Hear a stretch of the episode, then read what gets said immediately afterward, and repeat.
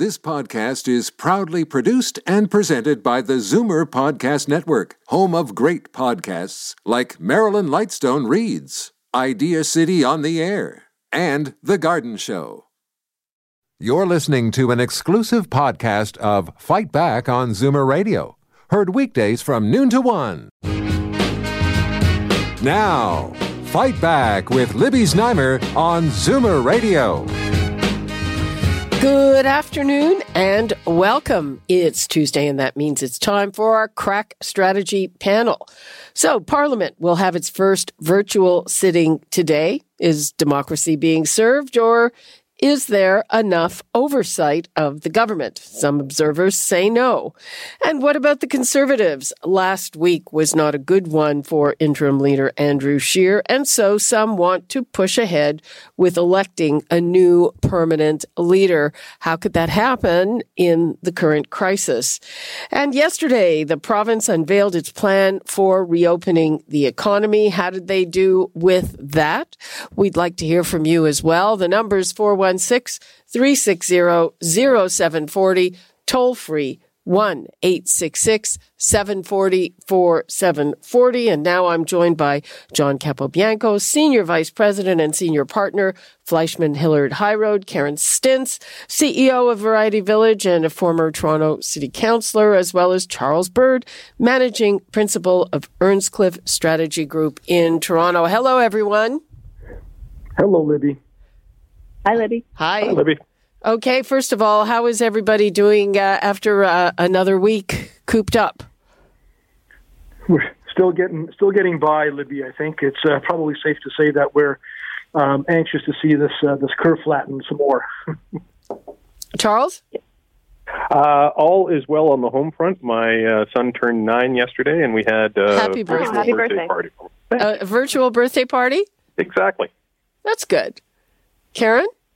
Yeah, no, things are fine here. My dogs are getting lots and lots of walks, like many dogs in the uh, in the country. Yeah, you know, uh, uh, I saw an article about how uh, dogs will be psychologically affected when everybody goes back to work and they don't have as much attention, and, and, and how to deal with your dog's mental health. Just putting I that out that. there. I believe that. Okay, so uh, let's begin with the province's th- phase three phases, their blueprint for a recovery, which, as we kept hearing over and over, is not a calendar. Karen, what, what's your reaction to it? Well, you know, I, I think that uh, by and large, Ontario is taking a more risk based approach to opening the economy and saying, you know, certain things have to be in place where um, we can monitor, tra- test, and, and trace before we can think about opening up uh, in a broader in a broader way. And so, you know, it does. I think it does put pressure on, um, you know, public health and the systems within the province to be able to do the testing and the, the tracing and the contact tracing. Um, and so that has to be uh, a key piece of infrastructure that needs to be available for us to reopen. Um, and so, it, yeah, it, it, what we see in Quebec, I think, is is a riskier strategy. Um, it, it's not without precedent. Certainly, you know, in the European countries, particularly Sweden, they took this approach. So, but but it goes without saying that Ontario's approach is is is much more uh, risk averse. Okay, uh, Karen, I, you've talked before about the difficulties you're facing with Variety Village. Did that plan make you feel better about things? Well, it, I mean, it, it does, in that we're having the conversation now about uh, returning uh, to the to opening up the economy. So that part is is hopeful. Uh, for me personally, again, we don't know uh, because there's no timelines and no time frame, and and we don't even know where our programming would fit in terms of that schedule. So uh, it, it is for us hopeful again that the conversation has started, but for us uh, as a facility that provides programming for kids and hoping to be able to do something for camps, uh, it, it, we're still in a wait and see. Charles, I'm assuming that you have clients who are kind of looking at the same thing and trying to make sense of it and how it applies for them. How's that going? Um, it's it's going well. I mean, it's a sea of programs that have been coming out in rapid fire succession from the federal government and the provinces. So a lot of what we're doing is just trying to stay in real time in terms of what's on the table.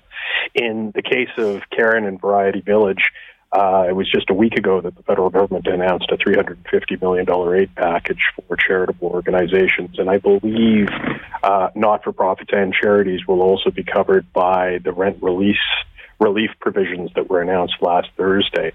As for um, the Ontario government's announcement, my own sense is that it's entirely appropriate that they should exercise an abundance of caution. I mean, we had uh, 59 deaths in Ontario, COVID related deaths yesterday, which is a single day high. And we've had more than 15,000 cases in Ontario, um, about half of them in the GTA. And while less than 45% of the cases have involved people uh, 60 or older, uh, more than 80% of the deaths have been people 60 or older. And of the total number of deaths, exactly half have happened in long term care facilities. So obviously, this is still a, a very, very major problem. And, you know, by by his own admission, the, the premier and his government are struggling to deal with this, and there's been some frustration along the way. And testing remains the, the big problem because a big part of putting our economy back to work is this whole notion of testing, tracing, and isolating.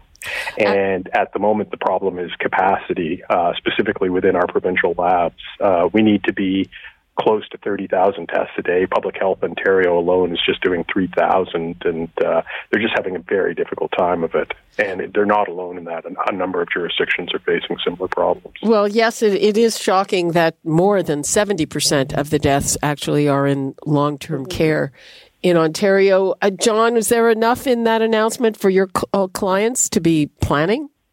Well, I think, like, like Karen was saying uh, earlier, uh, Libby, that is um, I, I, think people are happy, businesses are happy that there's a discussion about that. I think once the, the premier announced that there was a recovery committee made up of, uh, of a number of senior cabinet ministers led by Minister Rod Phillips, um, I think people were generally sort of you know buoyed by the fact that okay they're thinking about recovery and and and they received a whole bunch of submissions as you heard from uh, from the minister yesterday in, in the press conference. Uh, and that'll continue the consulting will continue with uh, with businesses and chambers and and I think that gives some businesses a, a light at the end of the tunnel to say that okay well at least we're discussing how to come back and and how does that look like? And I think that the premier was smart to be able to sort of lay the foundation of what a, a recovery would look like is sort of the fundamentals of, of, of, you know, we want make sure we want to make sure that businesses have the, the necessary processes in place to ensure that if, if they open up, that there's a proper physical distancing and, and so forth. And then the next level and the next level. I think it was far more measured than, of course, what we what we heard from from Premier Legault uh, interesting that they both had the announcement one after each other, and one was far more aggressive in their uh, recovery plan than, than, than Ontario's.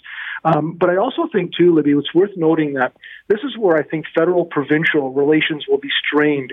Uh, we've seen a, a, a, huge amount of cooperation up until now and, and, continuing, quite frankly. But what we're seeing, though, and what we're going to see is provinces uh, on their own, uh, you know, determine how best to bring their provinces back into, into recovery. And we're seeing some uh, in the, uh, out east saying that they're going to be able to open up more. We, we heard from from Premier saying that he was going to open up and have schools opened up um, uh, far more aggressively than here in Ontario. So, and this is where I think the Prime Minister is going to get asked: Is there going to be a national strategy to ensure that the recovery across the board is somewhat more uniformed?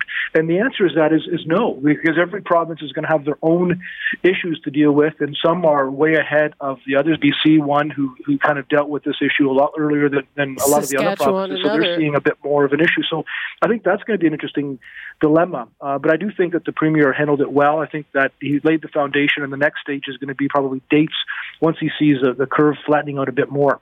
Uh, interesting. You know, I'm I'm just reading a, an interesting piece in the National Post, and it's a, a write up of a CD Howe report, uh, which has referred to all the various programs which everyone would say are necessary as a quote gigantic experiment in freakonomics which is the study of incentives to figure out behavior. And it's talking about you know are people deciding to stay home when they could in fact work? And uh, what's it going to do going forward? Uh, karen do you have a view of that? Well there is no question that um, we are in an unprecedented uh, economic I don't even know what to call it uh, in terms of you know, trying to, to, to plug holes. Basically, we're not trying to stimulate any growth because um, we've effectively shut down the economy. But trying to patch it to make sure that not too many people slip through the cracks. And uh, there's no question, even in my own experience with Variety Village, um, I recalled some employees that had been laid off, and they they didn't um, they opted not to come back because the benefits that they were getting with EI and then the emergency wage benefit were actually more beneficial for them than to come back and be on 75% of the wage of their previous wage. So while all of these things I agree are necessary, there will come a point, and I think sooner rather than later, when we, we need to start thinking about who, who are those who need help and get them the help that they need. But the blanket programs um, might need to be scaled down uh, by virtue of the fact that they're very expensive and that uh, might actually be creating uh, incentives that we don't want to see moving forward in the long term. Well, before I move to Charles, you should tell those employees if they're collecting both EI and the CERB, uh, some of that's going to be taxed back. Yeah. the prime minister made that very clear yesterday. Uh, John, do you agree? I mean, I don't want to. Uh, I I don't want to. Um, you know, are, are we encouraging a, a, a nation of people who want handouts? Well, no, I, you know what? I don't think so. I think at the end of the day, and we, we talked about this before, Libby, where you know a crisis of this uh, you know size and and, and severity uh, blurs a lot of partisan lines and, and blurs a lot of the ideological um, divides in a sense that you know everybody agrees that you know governments need to step in and need to be able to be helpful and, and give money to save businesses because Lord knows if, if that wasn't the case, God, God help us. Um, so I think that there is a lot of folks who uh, are looking at that and saying, okay, well, this is this is unprecedented times. We do need governments to hand in and come in and hand out and and do what they can. Um, and I think that you know people are accepting of that, but I can't imagine that once once this crisis is over uh, and there's some sort of a new normal coming out of that, that the, the focus and the discussions are going to be based on okay, well, businesses are back to play. There's going to be obviously some businesses, small businesses that aren't going to be available, and some charities are going to be uh, that are going to be hurtful. And, I, and I was I was proud to hear the prime minister uh, give money to uh, to charities and not for profits. I thought that was a really smart play and uh, and helps uh, organizations like Karen's and others. I think in, in some way, um, but when when this is over, I think the discussion has to be about how to recover and how to how to get back into you know re- recovering some of the money that was spent and, and having some level of responsibilities back to the businesses. But again, that seems like you know years away. Um, but I, I do think that that the governments, uh, pro- provincial and federal, have been doing the right thing and obviously doing what they can to not only make sure that people are safe uh, first and foremost, but also to ensure that businesses continue and that people can pay their bills and, and, and have some level of economy still operating in some fashion. Uh, Charles, do they have to start thinking about, uh, you know, either tightening up some of these programs or, or winding them down or making, you know, making it a requirement? For instance, that if you have a job offer that is safe and, and appropriate, you have to show that uh, you're not just turning it down. No, the, the consensus among government decision makers at the moment, both federally and provincially, is that they need to do what it takes to suppress and ultimately defeat this virus. I mean, it is it is unlike anything we have seen before. It is utterly pernicious. It's amazing what we don't know about it. Um, you know, the original thinking was that it was primarily focused on the lungs. Now we're discovering that it's um, uh, it, it impacts most organs in the human body. Charles, I, uh, I didn't I didn't say not defeat the virus. I said turning down a legal and safe job. Um, like oh, in offered. terms of the well, I mean, the, that is something that we just have to deal with in real time. I mean, at the moment, the, the, like the government of Ontario's announcement is primarily focused on getting people to stay home and getting businesses that are operating to implement testing and tracing and isolating, right? I mean, we, we really need to be stay focused on the immediate problem, which is this virus is very much among us and, and going strong. So I think that's the kind of ideological discussion that can happen later. And I agree with John that, you know, partisan lines have been blurred, but it's not just partisan lines have been blurred by the necessity of, of the crisis. It's also jurisdictional. I mean, rent relief uh, by way of example, is completely provincial jurisdiction. And that just doesn't matter at this point. I mean, the feds are playing heavily in consultation with the provinces. And the whole notion of a patchwork among the provinces in terms of, you know, Saskatchewan and BC are likely to reopen their economy sooner simply because Saskatchewan really wasn't hit all that hard. BC was hit early on, so they're closer to Europe than the rest of Canada in terms of where they are on the continuum. And the federal government, and specifically Navdeep Bains, the Minister of Innovation, has um, been very open about the fact that he's working directly with the provinces to try to implement consistent standards for for tracking and testing and tracing and isolating because that's the only thing that's going to enable us to get back to work. John, uh, does the Conservative Party have to go about picking a leader sooner rather than later? Uh, a couple of weeks ago, Andrew Scheer had a great week, followed by not a very great one last week, and and uh, you know, in the current crisis, seems to advantage anyone who is in power.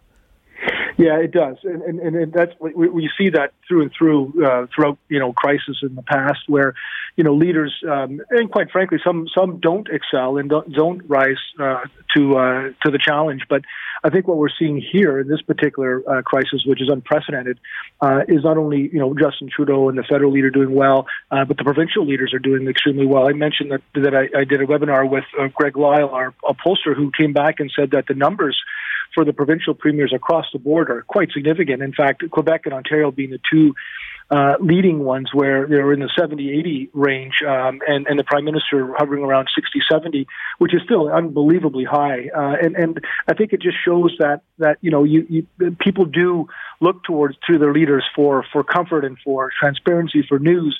Uh, and, and I think that's been effective in working. But, but as a result of that, the opposition don't get the limelight, don't get the oxygen that they need and they require, quite frankly, for their own survival. Uh, and I think, you know, Andrew Scheer, we talked about this too in the past, where, where we said Andrew Scheer had a really good week when he challenged the Prime Minister on that uh, economic omnibus bill, where, where they had the clause where it was a bit of a power grab and I thought he uh, got some wide uh, ranging, um, you know, support and, and applause from, from a lot of folks to, to challenge the prime minister and have him back down on it. And I thought that was a good week. And then, of course, as you mentioned, Libby, not so good week with uh, with the challenging of, of Parliament coming back and whether or not to have four sittings versus one, uh, and even more recently with Derek Sloan and how he handled that issue. Um, so you know, it's a challenging time for opposition because they want to be and they need to be supportive of their government uh, in times of crisis. But in the past, some crises we've seen last a day or two, and you could be supportive of the government in, in a day or two, uh, and then go back to challenging them and, and you know and asking them what went wrong, what went right. The fact of the matter is here, it's been you know, almost six, seven, eight weeks where the opposition have to keep you know applauding and sort of agreeing and supporting the government. And at which point do the opposition members get antsy and say, "Look, we still have to we still have to do our job and challenge them. We have to make sure that that the wage subsidies are 75%, not 10%. We have to make sure that that China, when they bring um, supplies here to Canada, that those planes aren't empty, and why are why are they empty? And those kinds of questions need to happen, but you got to do it in a way that's not tone deaf, uh, and that are asking legitimate questions that ultimately help the people and not themselves.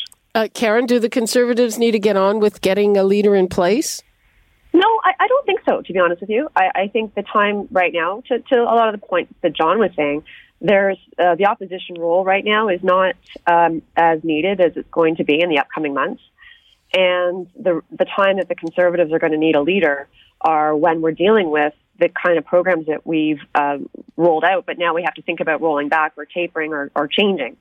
Uh, you know, what is the border? What is the impact of closing the border for 60 days, and how are we going to re-engage with the U.S. and Mexico? On on on free trade, and what does that look like in the context of uh, different states and different areas opening at different times? So there's it, it, what does it mean to actually be a free and open economy?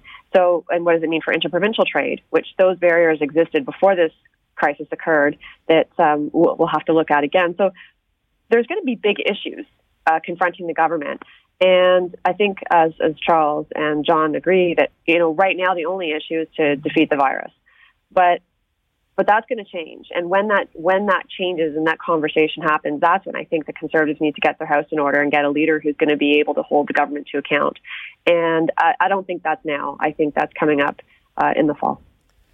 Charles, uh, is I, the government getting complete? I mean, now is not the time to choose uh, a new federal conservative leader. Although I will say there's a lot of federal conservatives that wish they could. I mean, when you say that Andrew Scheer had a bad week, that is an understatement. I mean, it was just last Tuesday that uh, an Ontario Conservative MP, Derek Sloan, as John mentioned, who's actually running for the federal Conservative leadership, called for um, Canada's chief medical officer, Dr. Theresa Tam, to be fired and um, accused her of, or rather asked if she was working for Canada or for China, and accused her of dutifully repeating China's propaganda.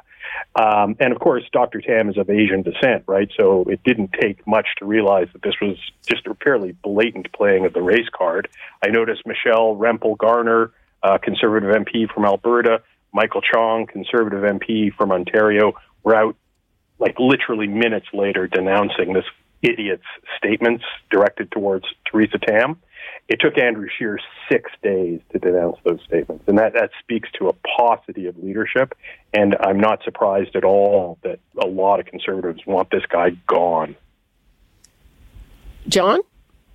Yeah, no, I, I, Charles has, has been very consistent with respect to his views of Andrew Scheer, and, uh, and and I applaud him for that. But you know, I think I think that there's no question that that uh, he's had a bad week, and, and again, it's it's trying to find you know your your balance between being an opposition leader and not. And I think with Andrew Scheer, his challenge not only is that, but also the fact that he's an interim leader, which means he's a bit of a caretaker leader, and his responsibility is to caucus and to the party to ensure that he leaves the party in in, in a good shape, so that the new leader comes in and can sort of you know work uh, towards towards challenging the government in some way, shape, or form, but with a strong and united backing and a caucus. And I think that if you start seeing that slip away, the calls for leadership to happen sooner rather than later, as we're hearing now, in some cases, uh, will will mount even more and more aggressively. But but I do think, look, you know, at, at this time, uh, you know, it, being in there. He's got a very strong caucus. He's got a really really strong backbench of, of leaders who are are asking some very tough questions and being very effective. Um, I, I, just think that that we need to, and, and the party, quite frankly, will, will know soon enough. I think when they when they decided to suspend the leadership process. They said that they were going to come back and make an announcement on May the 1st, uh, which is Friday, uh, to see what they're going to do by way of extending it. So, uh, you know, you, and you're hearing in the media and others and, and through the social media that, that there are conservatives saying, look, at, let's, let's speed this up, let's get this going.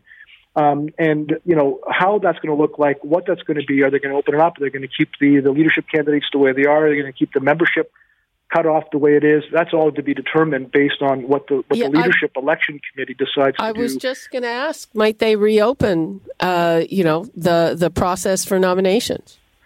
Well, you know, if they do, uh, then that extends it even beyond the, the, the where, you know, being able to say, look, we were supposed to have a, leadership convention June 27th or whatever that weekend is, and, and end of June was what original date was. Uh, and we were going to have a big conference and a big convention. Well, of course, that's not going to happen. So what is that going to look like? Are they going to want to still have something big and maybe hope for 2021 as a potential to, to see if things open up? Uh, or they're going to do something completely virtual where it's going to be either online or by phone or, or by mail-in ballots. At which point, if that's the case, then I would say that they won't open it up because they've gone through the process and, and they've gone through all of the vetting and, and the questioning and the, and the questionnaires being formed and the signatures being signed and the money being raised. Uh, to open that all up again, uh, I think is going to cause a big challenge. But there are people who are saying, hey, look, wait a minute we went through a crisis. There are some leaders within the, the PC caucus, within the Conservative caucus in Ottawa, who have just shone and, and should be considered well, exactly. as candidates That's, now uh... because they weren't maybe three or four months ago. Um, but it'll be determined on, on when they want to do this, how they want to do this, and if they want to do this quicker than normal, then I would say that they're just going to extend the date and keep the uh, the candidates the way they are. Uh, Karen, do you have a view? Do you think they should reopen? I do think they should reopen.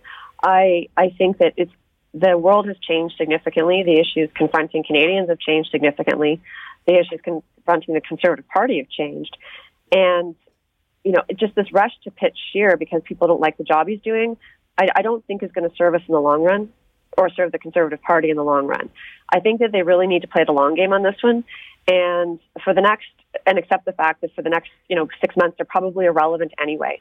So take that time to figure out who is the best leader. And if it means opening that up and creating some new processes, there's not going to be a convention anytime in the near future at any event.